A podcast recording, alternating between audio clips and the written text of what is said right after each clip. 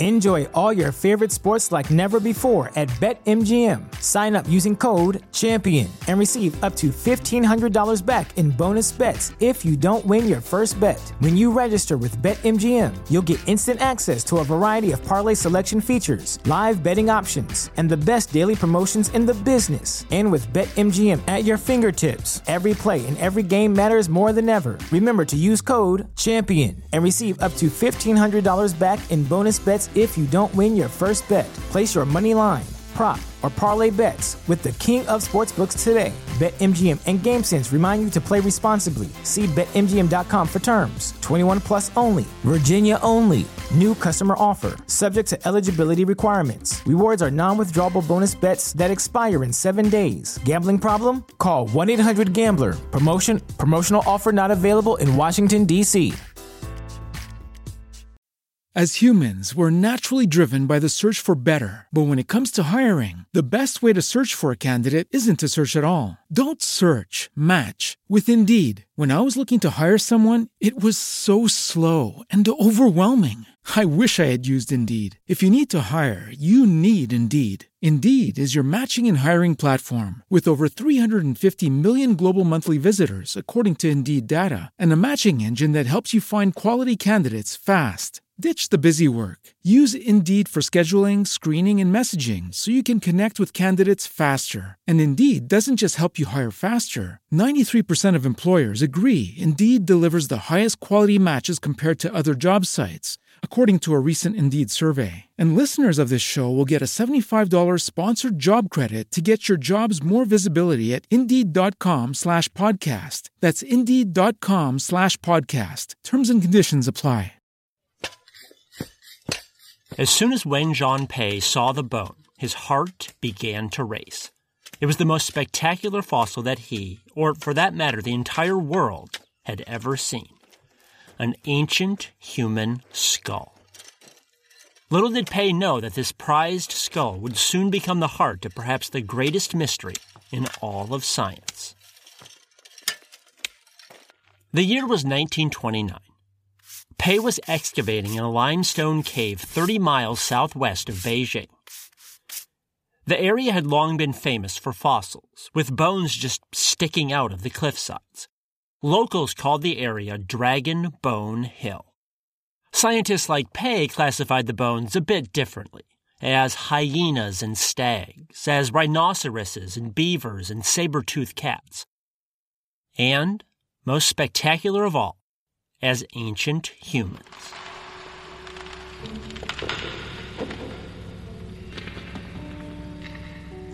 That first skull was cracked and was embedded in sand and rock and was discolored with dirt after half a million years underground. But to Pei, it was nevertheless beautiful. And along with other human bones from the cave, it would soon become famous as Peking Man, the first ancient humans ever discovered in mainland Asia. So, where are these world historic fossils today?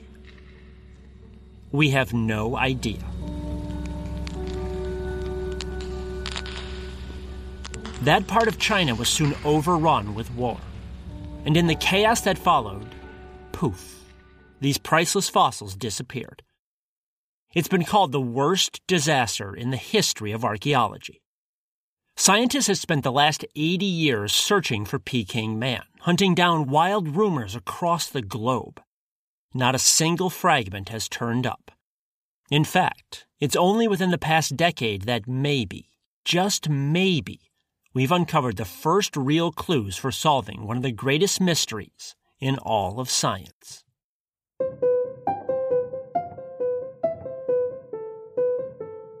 From the Science History Institute, this is Sam Kean and the Disappearing Spoon, a topsy turvy sciency history podcast where footnotes become the real story.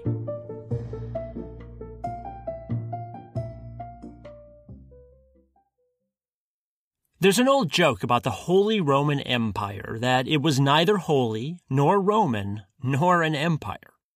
Peking Man's name is a little like that.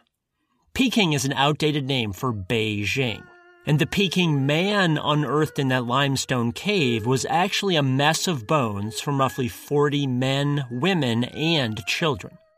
For historical continuity, I'll call them the Peking man fossils, but there was a lot more there than one male. Anatomically, the Peking people had wide noses and weak chins. They stood around five feet tall with longer arms than humans today, remnants of their, our, tree swinging past. Today we classify Peking man as Homo erectus. The human family tree is messy, but different populations of Homo erectus on different continents gave rise to both modern human beings and to human offshoots like Neanderthals. The Peking Homo erectus also had fairly big brains, nearly as big as our brains today. And that's why the Peking man fossils are so important. The bones were exceptionally well preserved, and they came from a crucial transition point in history when hominid intelligence was exploding. The Peking bones were discovered amid sophisticated stone tools like axes and chisels and hammers, and the cave showed signs of controlled fire use, so they probably hunted and cooked. They also appeared to live in tight knit communities. All in all, they were strikingly modern. At least, we think so. More than any other field, archaeology depends on reinterpreting old specimens in light of new evidence. Peking man lived during a critical time in hominid evolution, and scientists would kill to be able to study those bones with new technologies. But all that remains of Peking man are some plaster casts and drawings. So, what happened to them? The bones' disappearance starts in 1941. At that time, Chinese, European, and American archaeologists were all excavating around Dragon Bone Hill. But Chinese scientists like Wen Zhongpei were getting nervous. Imperial Japan had been running amok in China for years by then, committing horrible atrocities. A full scale invasion seemed likely. And the scientists knew that the Japanese coveted the Peking man fossils. Imperial powers have always stolen the cultural treasures of the people they conquered. Look at how Europeans ransacked Greece and Egypt. Similarly, Japanese scientists coveted the Peking man fossils as war booty. To protect the Peking bones, the scientists in China hid them in a safe. But even that didn't seem safe enough. So in 1941, Chinese archaeologists begged their American colleagues to take the fossils to the United States for safekeeping, rather than let them fall into enemy hands. Although reluctant, the Americans agreed to help. First, the Americans reached out to the U.S. ambassador to China. They tried convincing him to hide the bones in his luggage as diplomatic material and smuggle them out. But the ambassador refused to get involved. So the scientists turned to the U.S. military. First, they smuggled out some plaster casts of the bones. Finally, in November 1941, the scientists began wrapping the bones themselves in cotton and packing them into two military footlockers. Based on eyewitness accounts, the footlockers were transferred to a U.S. Marine base outside Beijing. Then they were shipped via train to another Marine base in Qinhuangdao along the coast. This coastal base was called Camp Holcomb. The bones arrived at Camp Holcomb in early December, and the plan was to evacuate them the following Monday. A ship was arriving from Manila that day the SS President Harrison. Unfortunately, the President Harrison's journey was even briefer than its namesake's term in the White House. You see, the Monday for shipping the bones out was Monday, December 8th, the day after Pearl Harbor. And before the President Harrison could reach China, Japanese ships swarmed and attacked her. She ran aground, leaving the Marines at Camp Holcomb stranded, along with the fossils. And here's where things get murky. As predicted, Japan invaded China and Japanese scientists invaded the lab where the fossils were kept, cracking open the safe. They were furious to find the bones missing. They arrested an American associated with the lab and interrogated him for five days about the fossil's location. Meanwhile, the fossils themselves were stranded at Camp Holcomb in Qinhuangdao. During the invasion, many Marines there were taken prisoner and their belongings ransacked. And in the chaos, the fossils disappeared. Unfortunately, Beijing was a black hole during World War II, with few messages going in or out. Then, to make things extra confusing, a civil war broke out in China in 1945 pitting rebel communists against the nationalist government. So even after World War II ended, China was in turmoil. The communists finally won the Civil War in 1949, and things calmed down. But eight tumultuous years had passed since anyone had seen the Peking man fossils. Their whereabouts were a complete mystery. That didn't stop rumors from swirling, of course. The most common rumor held that the Marines at Camp Holcomb had buried the footlockers for safekeeping. But other rumors held that Japanese soldiers had found the bones and dumped them outside as garbage. Or hell, who knows? Maybe they'd used them as target practice. Soldiers aren't exactly known for sensitivity. Then there were the wild rumors that the bones had been smuggled to Yalta on Russian ships, or seized by Chinese nationalist forces and taken to Taiwan and on and on. Pretty soon, shady characters were offering million dollar ransoms to return the bones, an obvious scam. But both the FBI and CIA got involved tracking down leads. One scientist even fielded a phone call from a professional psychic who had once used dowsing rods to hunt for Bigfoot in Maine. She figured that some old hominid bones couldn't be much different, and the poor scientist, out of sheer desperation, gave her a shot. Amazingly, it didn't work. Poignantly, after decades of fruitless searching, some of the original caretakers of the fossils began to wish they'd just let the Japanese take them in 1941. At least the bones would have been well cared for, instead of disappearing for good. Still, a few scientists never gave up.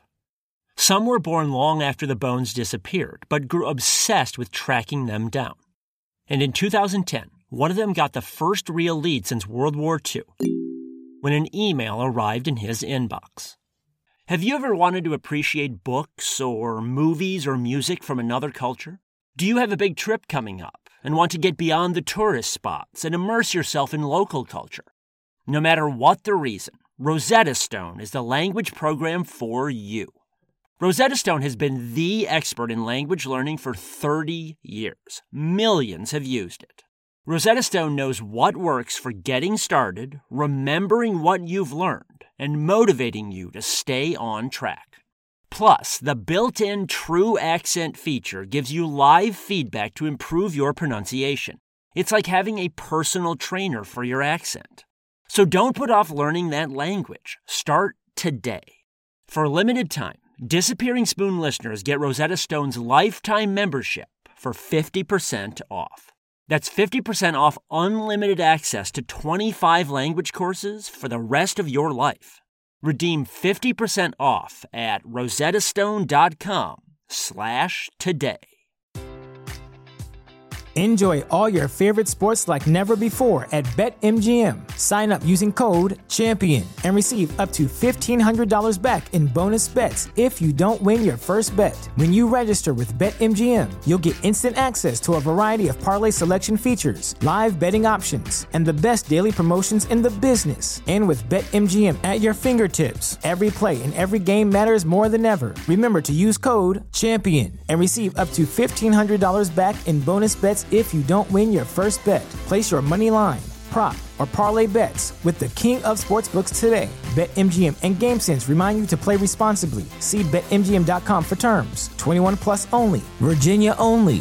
New customer offer. Subject to eligibility requirements. Rewards are non withdrawable bonus bets that expire in seven days. Gambling problem? Call 1 800 Gambler. Promotion. Promotional offer not available in Washington, D.C. The message told the story of Richard Bowen, a Marine corporal who had been stationed at Camp Holcomb. But Bowen wasn't stationed there when the fossils first arrived. Bowen was stationed there in 1947 when American troops were still occupying some previously Japanese held territory in China. In 1947, the civil war between the communists and nationalists was at its peak. And Bowen and the 125 Marines at Camp Holcomb found themselves right in the thick of things. The camp was mostly Quonset huts and tents, with one brick building. It sat right on the beach. The place reminded Corporal Bowen of Cape Cod, minus the guns. Nationalist ships occupied the nearby harbor, while communist troops occupied the hills surrounding the beach. This meant that the warring parties were shooting at each other right over the top of Camp Holcomb. But it didn't take long for the communists to target the Marines themselves. There wasn't much to do at Camp Holcomb except visit the bar on base, which served peanuts and warm beer. So one night, probably after knocking some brewskis back, some knuckle-headed Marines snuck off base for some ice. That night's beer was the last they would enjoy for some time. Communist soldiers immediately seized and arrested them. There were other ambushes, too. And before long, the communists had surrounded Camp Holcomb. Soon, communist leaders marched into camp. They ordered the Marines to surrender. They claimed they had a quarter million troops in the surrounding hills. The Marines looked the communists up and down and smirked. The communists were wearing ragtag denim uniforms and were unarmed. Meanwhile, the Marines had fancy camouflage uniforms and machine guns. A quarter million troops. Uh huh. Obviously, the communists were bluffing. But that night, the communists started lighting campfires as a show of force. Just a few at first, then more and more and more. Soon, the whole hillside was ablaze. Richard Bowen said it looked like the world's biggest Christmas tree. And he was terrified. In short, the Marines were facing annihilation. And if you want to hear the full story of how they escaped, including the daring rescue of a trapped missionary woman who was nine months pregnant and going into labor, then visit patreon.com slash disappearing spoon. It's a wild story. But to keep focused on the Peking man bones, the Marines had to fortify their camp against those quarter million communist soldiers. So, the Marines began digging like crazy. They dug foxholes and trenches and made pits for machine guns. They often dug all night and collapsed in exhaustion the next day. One night, a lieutenant asked Bowen to move his machine gun to cover another area. This meant digging another hole first, so Bowen got to work. And halfway through that dark night, his shovel hit something solid. He bent down and squinted in the dark, brushing off the dirt. It was an old Marine footlocker. So he opened it up. Inside, he found a bunch of skulls staring at him. Well, Christ almighty. It was the middle of the night in a hostile land with communists strafing them from the hillsides. Skulls were the last thing Bowen wanted to see right then. So, he reburied the footlocker and moved on to dig elsewhere. Now, as I explained on Patreon, the Marines did escape the base, barely. But once he was back home in America, Bowen kept wondering about those bones. Where had they come from? Why were they there? A quarter century would pass before he got an answer. Here's an online interview with Bowen. I didn't know anything about the, that there was anything such as Peking man of Peking man bones or anything like that, except for 20 or 25 years ago, I saw on TV a show in which they said the Peking man bones were brought down from Peking by two Marines. The Marines were captured in Chingwon Tower. That sort of said, gee whiz. Gee whiz, indeed. And naturally, Bowen began to wonder could the bones he'd seen at Camp Holcomb be Peking man? He later told this story to his son, Paul. And just in case there was something there, Paul emailed an archaeologist out of the blue. The archaeologist was stunned. He consulted military records, and Bowen's story checked out. So the archaeologist got in touch with two Chinese colleagues and arranged to visit the old Camp Holcomb site to see if anything, anything might be salvaged. A few months later, the archaeologists found themselves in northeast China. They secured an elderly local man named Wang to serve as their guide. Wang actually remembered the Marine base from 70 years earlier. He said the Americans had treated him well as a boy. And yes, he knew right where the spot was. They hurried off.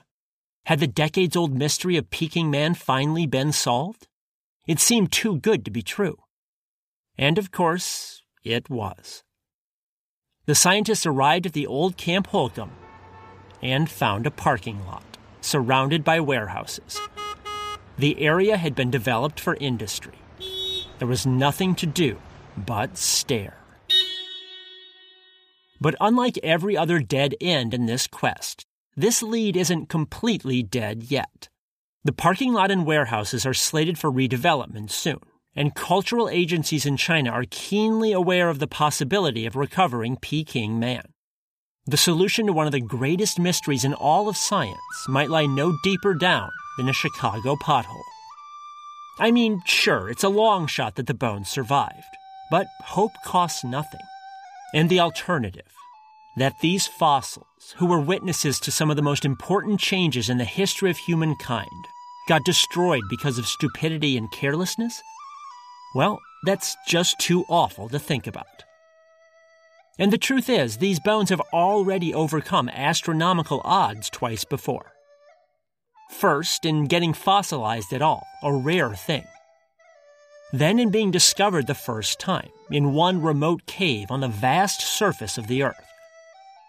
So I have to think that luck is on the side of the Peking men, women, and children. If the fossils really are beneath that parking lot, then after 500 millennia of waiting, well, I'm willing to be as patient as they were and try one more time to bring them back to life.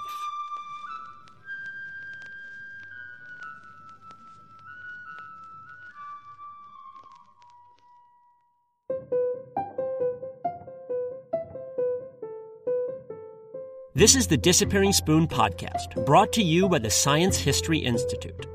Find out more about their library, museum, and multimedia magazine at sciencehistory.org. Make sure you check out the Science History Institute's other awesome podcast, Distillations. You can find their in depth narrative stories and interviews about everything from space junk to sex, drugs, and migraines, anywhere you get your podcast, and on their website distillations.org. You can find more incredible stories from my books at samkean.com. You can also book me as a speaker at your school or event. If you like this podcast, please support it at patreon.com slash disappearing spoon. It costs as little as 7 cents per day. You can also get bonus episodes and signed books. Please spread the word to others as well and subscribe in iTunes, Stitcher, or other places. This episode was written by me, Sam Kean. It was mixed by Jonathan Pfeffer and produced by Mariel Carr and Rigoberto Hernandez. Thanks for listening.